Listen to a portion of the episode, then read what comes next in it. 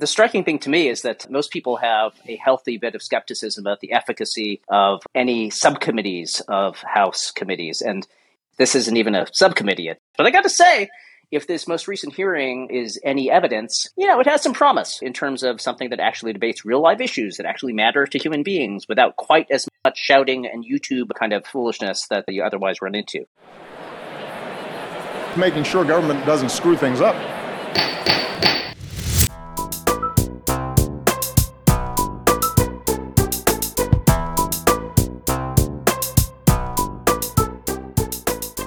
Y'all. My name is Julie Verhage Greenberg, and I'm the co founder of FinTech Today. And I'm John Pitts, Global Head of Policy at Plaid. And this is the Policy Podcast, where we dive into all things FinTech policy. Or as much as we can cover in 20 minutes.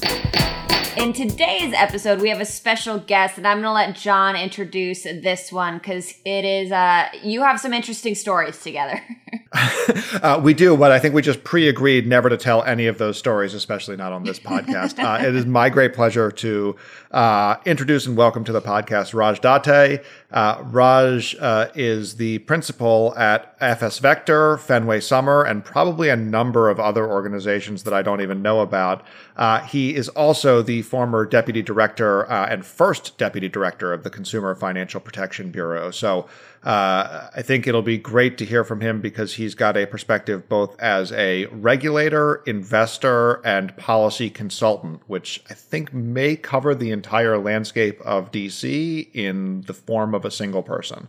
How's it going, Raj? It's going well, though it sounds exhausting the way that you position what I'm up to these days. I'm also not sure that being a, a single person embodiment of all that is DC is even remotely a good thing, uh, especially in these times. But I'll take it uh, anyway. It's great. It's great to great to spend some time with both of you. Thank you for the invitation. There is a House FinTech task force, yes, believe it or not, and it's been around for a while. But I think with with mixed results in terms of how much impact they've had on on policy so far. Uh, that task force has been around since the Trump presidency, and it was reformed uh, again after the Dems took control of the House. So we're, we're now on the second iteration of this task force.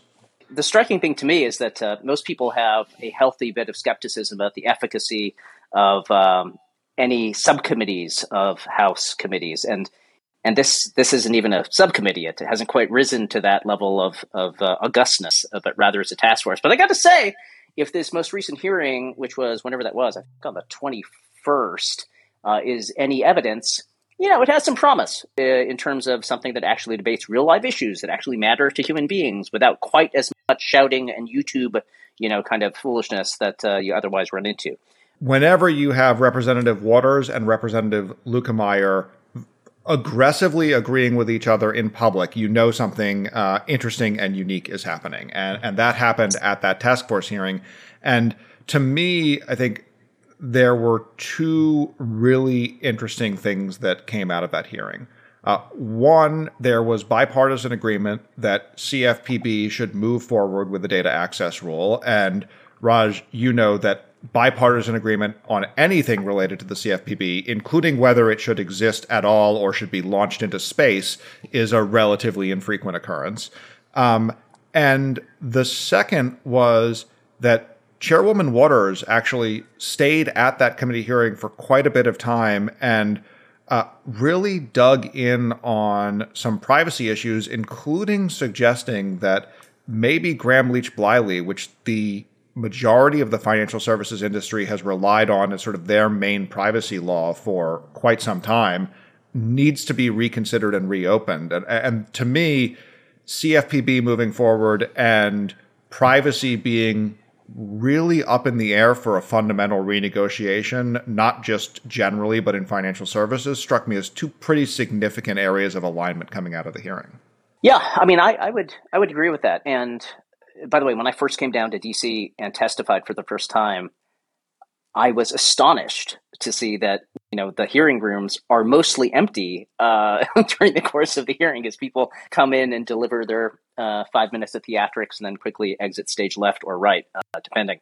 Um, but look, I, I, think I think that the the debate that has begun and that presumably will continue about the nature and efficacy of um, of uh, opt in uh, requirements with respect to, for example, the what ultimately will become the 1033 rule, uh, section 1033 uh, expectations around uh, data sharing and data privacy and open banking and the like. I, I think it's good to be starting from first principles and kind of re-questioning things like, well, gosh, when I scroll through, you know, a page and a half of fine print before I say I agree, like what exactly am I agreeing to, and is what I'm agreeing to somehow in line with a normative sense of what might be fair or expected by you know normal average people. And if we're not asking that now at the outset of the 1033 process then i don't know when else we would. Now i'm not saying that that necessarily is going to translate into any legislative text that is agreed to by anybody anytime soon but at least it creates i think a good substantive debate for among others bureau policymakers to to be able to consider. Um, because i do think this is this is a very important and quite long overdue rulemaking, and I know that I have uh, as much to blame as uh, for for that delay as anyone. Uh, so it, it's really interesting you frame it that way because um, you know one of the things that I, I, hear fairly regularly, and I'm sure you hear as well, is uh, traditional FIs saying, um, "Well, you know."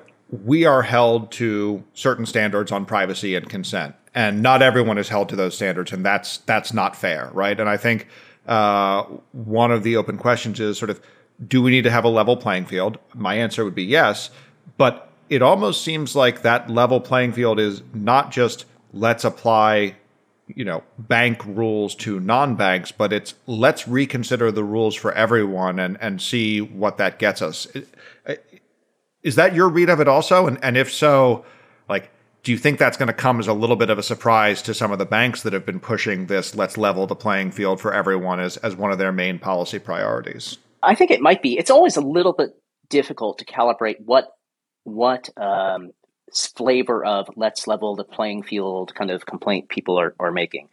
Uh, I, I, think many people have made this observation before, but I remember Barney Frank making it during the, the deliberations ahead of Dodd Frank, which is that he hears from everyone everyone in the industry that they are uh, unfairly the victims of an unlevel playing field. How can it be that everyone simultaneously is the victim of, of that playing field?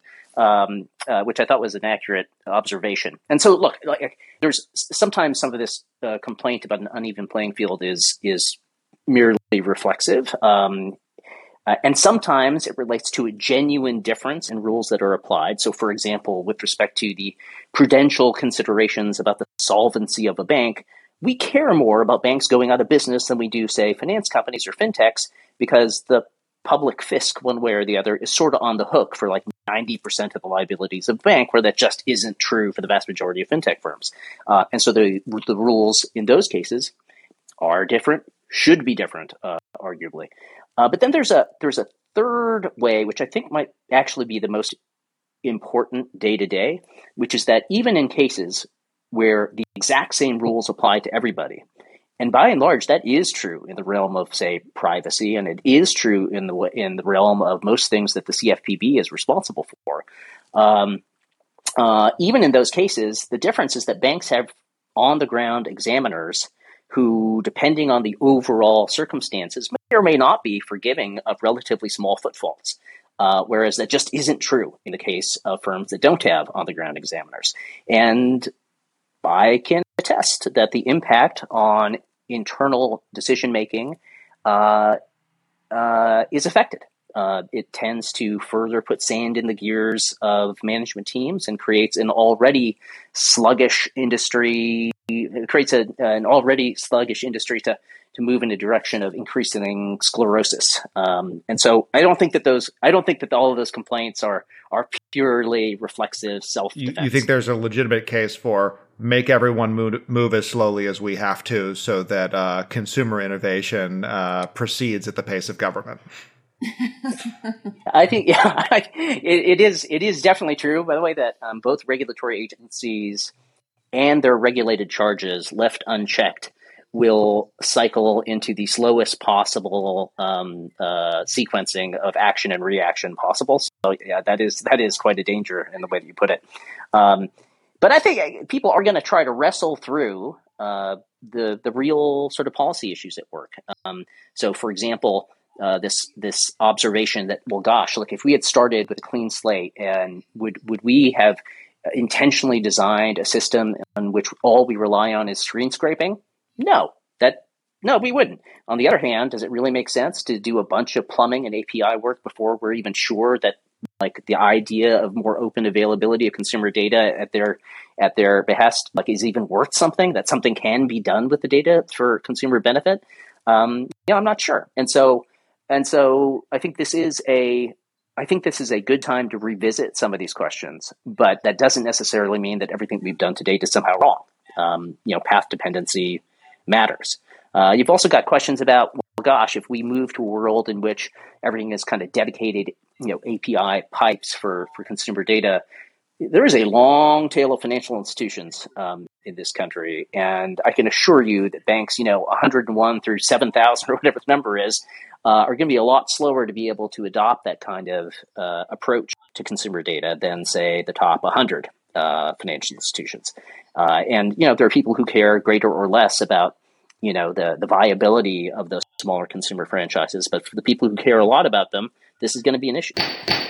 And that's actually sort of a great transition to the other big news uh, this week, which is Rohit Chopra has been confirmed as the director of the CFPB. And I guess the big question is, and I definitely have an opinion on this, does it matter, right? Uh, there are people in DC who are all about personnel is policy, and there are people in DC who are all about no, the law is policy. Where do you fall? Do you think it actually matters to have Rohit as the decision maker for a 1033 rule? And if so, how is that going to make a difference? Yeah, I think it's gigantically important for 1033 for policymaking broadly. How it is that uh, consumer finance conduct is is regulated at the federal level, its interaction with state uh, policymakers, as well as the institution, the CFPB itself.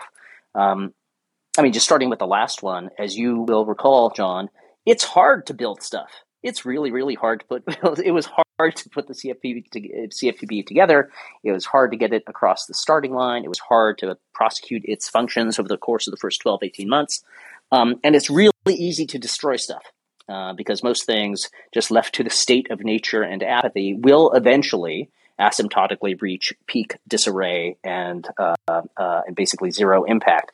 And i don't envy particularly uh, the the challenge of rebuilding the institution to the level of impact and salience that it, it should have sustained over the period of years.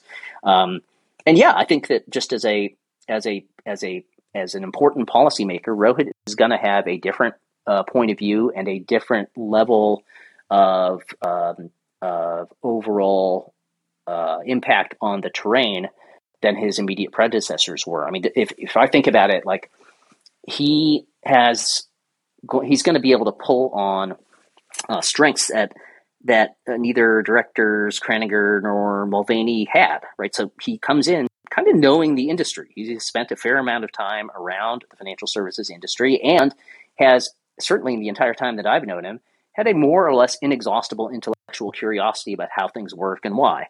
And that goes a long way when you have a broad uh, uh, jurisdictional purview, as the CFPB does. Um, he is going to be respected by fellow regulators. He's going to take up a lot more space at, for example, the FSOC and the FDIC board than I suspect his predecessors did. Not necessarily through any fault of their own, but you, you know, he is he's a known commodity. He's known for having a point of view and also knows knows the industry, so that's going to help. And then finally, I think he is respected by and known by most of the senior staff already um, yeah, the bureau is whatever it is as of today, 1,200, 1,300 people. And if you if you go in with 90% of those people being skeptical about your dedication to the mission of the enterprise, well, you're going to have problems getting things done. And uh, he's not going to be handicapped in that way. I completely agree. I think one of the really interesting things is he did have that experience as an FTC commissioner, which will make him the first person at the CFPB to have competition uh, authority experience. And I think, particularly with the increased emphasis on antitrust, uh, exploring some of what the CFPB's competition authority may be feels like it is likely going to be on Rohit's docket uh, as sort of a new policy development that I think we will see. Um, and you know, to go back to sort of the folks listening this to this, and Raj, I think you put it really well.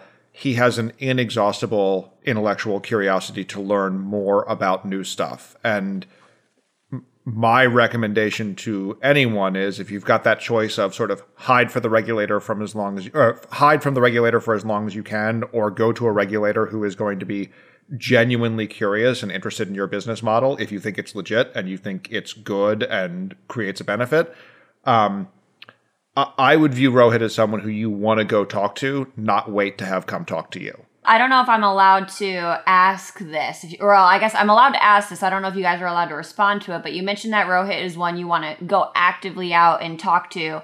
Who are some regulators that you might not want to go out and actively talk to? They're not as intellectually curious as what he might be. The smile on your guys' I, I probably can't answer that question with that framing put on it, Julie, but Raj maybe? yeah, I'm I'm pretty sure that try. no judge would allow that kind of question, even under cross. Um, uh, but I hear I, I I put it in this way: like um, when Rohit started at the bureau, he was in a role. Everyone knows him from the from the role as the student loan ombudsman, which is a statutorily defined role. But in addition to that, we asked him to lead in the early days our markets function with respect to student lending and that is, you know, essentially a pivot person around policy, uh, uh, around which policy making revolves, who can interface with the industry, with our internal rulemaking teams, with the research economists. Like I, the way I put it to our markets heads back in the day is that you should be the single person who anyone in the market and anyone inside the building had ought to be able to go to for a point of view on what's going on in the market, why, and what might be going wrong. Um, so that's kind of the approach I suspect that he'll have across the uh, full breadth of his jurisdiction going forward. And I suspect it means that those markets roles, uh, John, that you'll be very familiar with, uh, will be quite a bit more important and hopefully quite a bit more accessible than they've necessarily been over the past several years.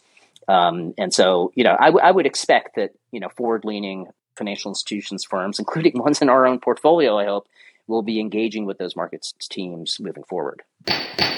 But one other thing I want to make sure that we get to too, with only about like five minutes left, is stablecoins and central bank digital currencies and whatnot. Um, it feels like you know we went into the the year thinking that you know the Robinhood stuff, brokerage accounts was going to be the key thing, but it feels like. I mean, I hadn't even heard of CBDCs as they're called until like six or seven months ago. And now all of a sudden, everyone's really paying attention to them a lot. Uh, what what are you hearing over there? Well, I, first of all, I should probably make clear, like, um, you know, our firm across investment vehicles has principal stakes and call it sixty different fintech firms. Uh, but an important one is that we are early investors in, and I serve on the board of Circle. Uh, Circle is the principal issuer uh, for USDC, which is, I think, as of right now, the single fastest growing uh, stablecoin uh, that's dollar backed. Uh, so it's it's not as though somehow I don't have. I, I, my guess is I have personally multiple horses in this race, but certainly have that one. Um, uh, that said, I, you know, I think uh, I think that the there's some very substantial debate over the necessity for an actual, you know, Fed sponsored stablecoin as it as as in contrast to private sector stablecoins. Um, and indeed, there are those who would say, like, what is the point of a stablecoin like anyway don't we have digital money today? Like what is the what's the the benefit? And i would imagine that the that the uh, that the, the, the the white paper that's issued is going to do more than just have a passing kind of glance towards um here's on the one hand on the other hand kind of stuff on those policy uh, questions.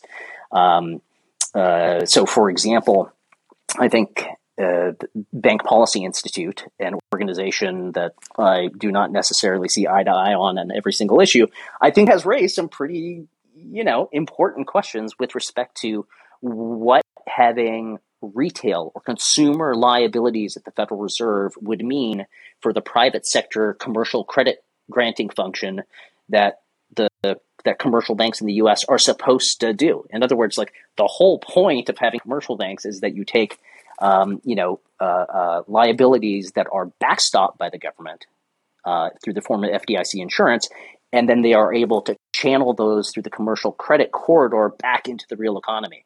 Well, if you create a means by which the Fed is going to instead take those retail liabilities, how exactly is that money going to get in unless the Fed suddenly is able to, with a magic wand, get a set of capabilities around issuing primary commercial credit that they absolutely do not have today, and they don't even want today. Like I, I don't, you know, find find me find me someone at the at the board or at any of the reserve banks who craves the idea of making company versus company decisions on credit granting. But that that that seems like a recipe for disaster. Um, and then you've got you know uh, questions that I, I suspect we're all going to have to grapple with, which is like, what if stablecoins work? Like, what if it actually does become a very important part of the uh, way in which commerce happens? Well, then you know that seems like it, that seems important. And what if it's actually systemically important? What if there's some kind of problem? What are we going to do about it? And near as I can tell, we have three choices. We can either do kind of what we're doing today, which is that the issuers of stable coins are money transmitter, have money transmitter licenses, and if they get really big and systemically important, then we will uh, entrust the FSOC to be able to designate them as such, and then the Fed has you know some prudential responsibility over them. Um, door number two would be we treat them in the way that we treat money market funds, which have been bailed out what twice in the last 12 years. So I guess that A shows you that you know bailouts can happen and, and the world doesn't you know the world doesn't melt down. On the other hand b if you had a choice why would you keep doing that? So that seems curious. And then door number three would be well sounds like this is a lot like the banking function. Maybe we should regulate this entire enterprise like banks and have like prudential safeguards about their capital um, reserves, about the way in which they manage asset liability matching, etc. I mean, my my personal bias would be towards door number three. Seems to me we already have a regulatory framework that that works. I don't particularly crave being on another bank holding company board of directors, but to me that seems like the, like the the most the most rational path forward, and I'll be very curious to see, you know, in what direction uh, that that white paper leans. So, Julie, now now you know uh, why I was so excited to have Raj on here is because we spent our first podcast saying there's three buckets of fintechs. Bucket one, I never want regulation. I'm doing regulatory arbitrage. Bucket two, I'm holding it off as long as possible. I know it's coming, but I'm going to wait until it comes to me. And bucket three is uh, regulation is coming and therefore I'm going to say what the right regulation should be and lean right into it. And it sounds like Raj has just confirmed his own three bucket analysis and, and said that he sits, sits in bucket three as well. That's uh, I think I think that's right. There's never a fourth thing. Like, like I like the other hundred thousand McKinsey alumni will attest that there's there's never a fourth thing. There's, there's only three. three. rule of three for yes, everything. That's right. And if there's only two, oh no, Julie, we only have one more episode of this podcast that we can do. Yeah, that's it. We're have to we'll like figure out a way to make it separate seasons or rename it or something like that to make sure we can do more. But Raj, if anyone else uh, you know is listening to this podcast and wants to connect with you or find out more about FS Vector, how should they do that? Well, for better or worse, I am very easy to find. Uh, so so reach out reach out to me uh, at uh, Vector Fenway Summer uh, uh, last I checked, we still we still have websites that are up, and I, uh, I look forward to engaging with uh, with folks in your audience and with you guys moving forward. I really appreciate the invitation. Awesome, we're glad that you could make it. And John, remind me what your Twitter handle is if anyone wants to connect with you there. I am at Policy Pitts and uh, tweeting, uh, you know, in an inflationary way where each tweet is less valuable than the one before it. So, you know, a, a true fiat tweeter here. And I am, of course, at Julie Verhage, and you can find out more about policy and fintech and everything that's going on in fintech at our website, fintechtoday.co. Otherwise, I will catch you guys next time. Thank you guys.